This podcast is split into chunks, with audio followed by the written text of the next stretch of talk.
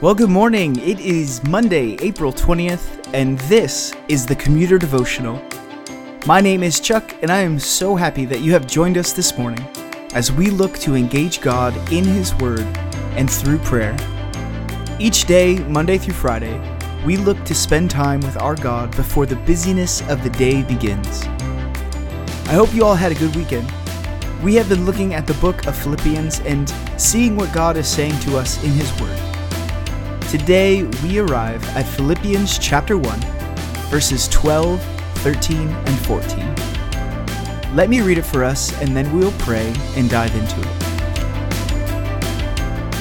I want you to know, brothers, that what has happened to me has really served to advance the gospel, so that it has become known throughout the whole imperial guard and to all the rest that my imprisonment is for Christ.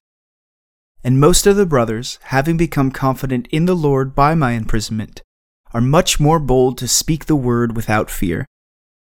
Let's pray. Our God, how can we approach your word unless we are surrendered to you? God, as we come this morning, we give ourselves to you, the only good God among many impostors. As many of your church in North America begin waking up this morning, we rise with them in praise to you for being the one who awoke us this morning, full of energy and rest and ready to praise you anew today. Lord, as we look at your word, show us what needs to be seen. Speak to us what needs to be heard. Amen. I'm not sure if any of you guys have studied church history, the history of Christianity is really amazing. What started as 12 disciples and one teacher has become the largest religion in the history of the world. And the way it spread is nothing short of extraordinary. Paul, who we learned last week is imprisoned for sharing this new religion, is writing this letter to his friends in Philippi. And in his letter, Today, we see the spirit of how Christianity spread. The good news of Jesus Christ and his work of salvation is spreading. Paul says that all the horrible things that have happened to him have served to advance the gospel. In fact, the whole imperial guard and others have heard about his imprisonment for the sake of the gospel. And Romans everywhere are overhearing stories of this Paul guy who is spreading this new religion across the empire.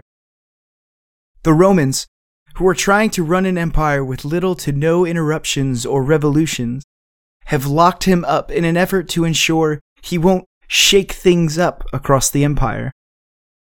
But poor Romans, their efforts have done exactly the opposite. It's not just the Romans who have heard of Paul's imprisonment. Other Christians have too, and instead of being afraid that they might get locked up as well, they are becoming full of confidence and boldness to speak the truth of Christ to others without fear. Do you remember being a kid in school and gathering a few friends to start a secret club? I remember one time I started a club underneath my bed, and me and my sister were the only members. I had cut up a bunch of my books and magazines and taken the pictures out and hung them on my walls, and hung them under my bed. When my parents found out, I got in a bit of trouble for cutting all the books, and guess what? That was the end of my club. There's a reason you've never heard of my club. It got shut down pretty quick. Now, I understand there are a lot of differences between the clubhouse underneath my bed and the truth of a risen Savior. But here's the point the gospel goes forth despite all efforts to quiet it. My parents tried the same tactics as the Romans stop the mess before it gets out of hand. And for my parents, it worked.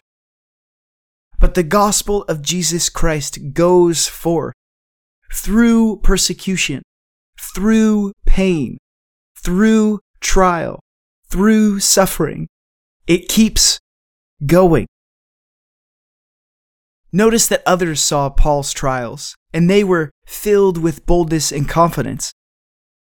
What does this say about perseverance in the faith despite hard trials for us. We may go through some tough things as Christians.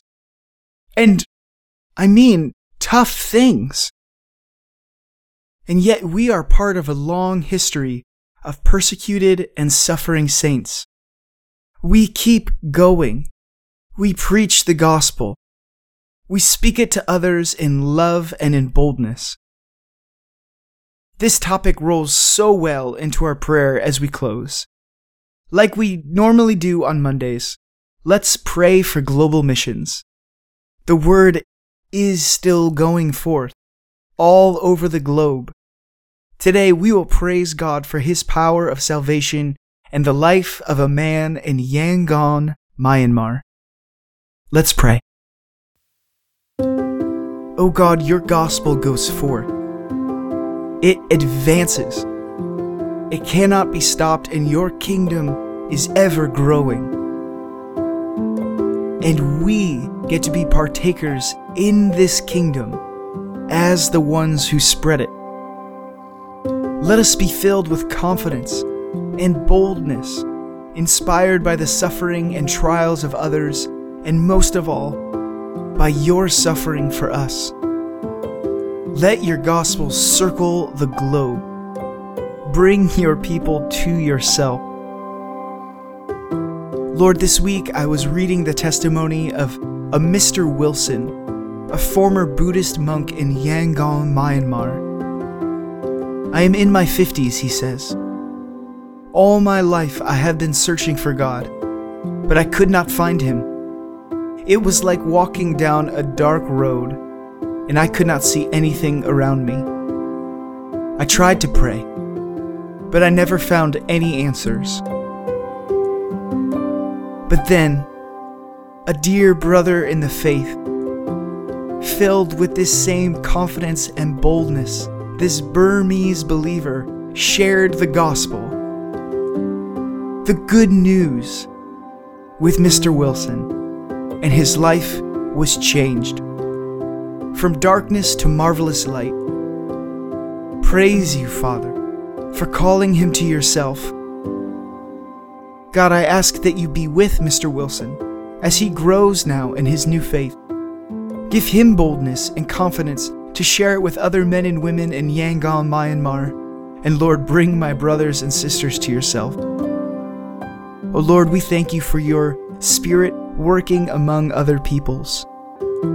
You are truly amazing in how you work, despite pain and poverty, suffering, and even death. You are working and your gospel goes forth.